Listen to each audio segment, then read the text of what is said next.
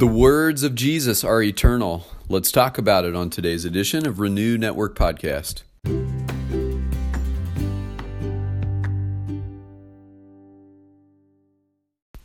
Good morning, my friends. We're moving on today in Luke chapter 21. We're going to complete this chapter and looking at verses 29 through 38 today.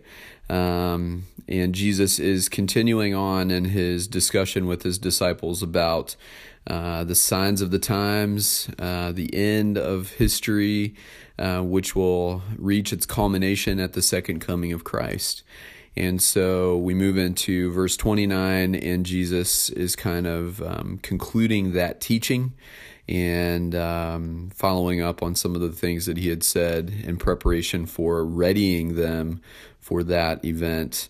And so that's where we are today. Uh, hopefully, you're rested and ready for a new week as we set out this Monday morning uh, after the weekend sometimes it's hard to get ourselves motivated back into work mode, but uh, maybe uh, as we spend some time on the Word, that will help prepare us for the week ahead.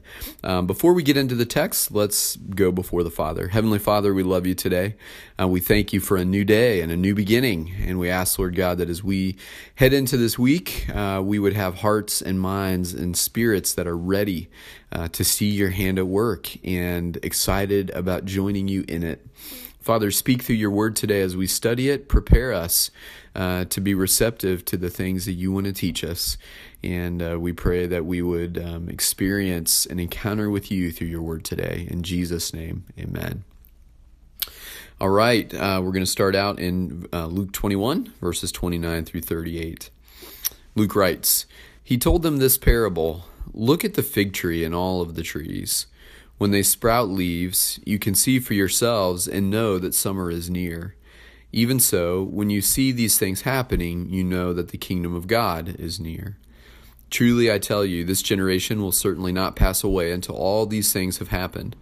Heaven and earth will pass away, but my words will never pass away. Be careful, or your hearts will be weighed down with carousing, drunkenness, and the anxieties of life, and that day will close on you suddenly like a trap for it will come on all those who live on the face of the whole earth. Be always on the watch, and pray that you may be able to escape all that is about to happen, and that you may be able to stand before the Son of Man. Each day Jesus was teaching at the temple, and each evening he went out to spend the night on the hill called the Mount of Olives, and all the people came early in the morning to hear him at the temple.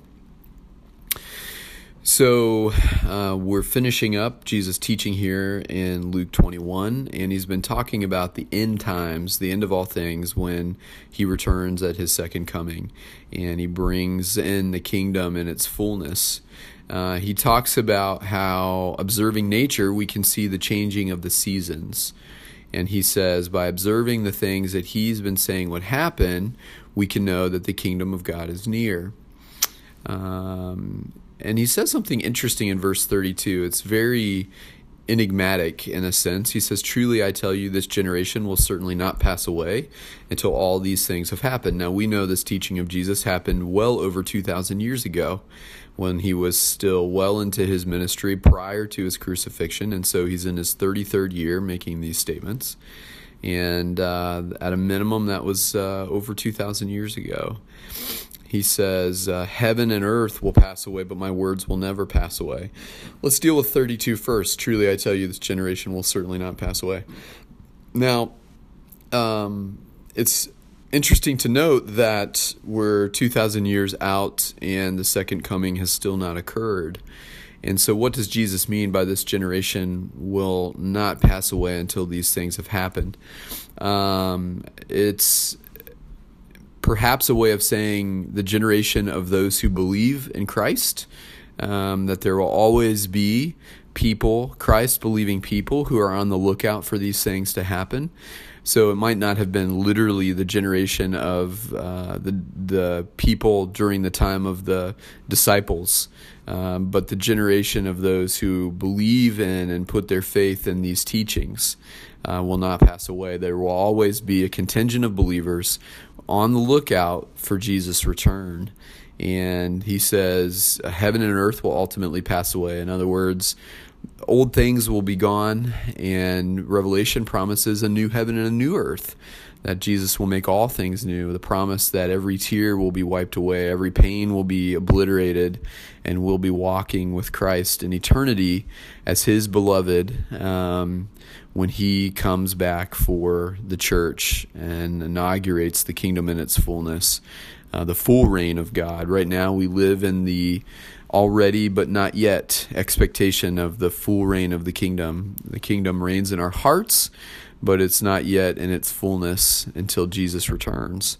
And so it is a bit enigmatic. Um, and so we trust that it was a foreshadowing of um, there will always be a generation of believers looking for these things and trusting in Jesus for their salvation. Um, Jesus says, while heaven and earth, earth will pass away, and other biblical prophecy uh, foretells that and uh, promises that, he says, My words will never pass away. That is, a, a, again, a reminder that the words of Jesus, the words of the Bible, uh, God's word is trustworthy and true. It is God's word is a reliable resource. It provides all we need for life and faith. Uh, it is a reliable guide uh, a steady friend. If you have a relationship with the Word of God, you know that to be true. Uh, my children and I were having a conversation last night about the importance of God's Word in a believer's life. And I said, guys, you know, there have been so many twists and turns in my life, and so many things have gone not the way I ever expected them to. But one thing has been for sure, one thing has been steady in my life, and that is the Word of God. And when I open it and I read it and I study it, no matter what else is happening around me, I feel like I'm completely at home.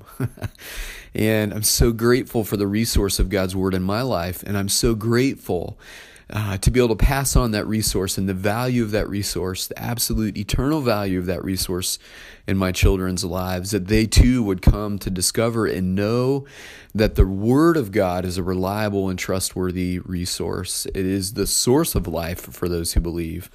And two of my children this year have committed to uh, reading their way through the Bible.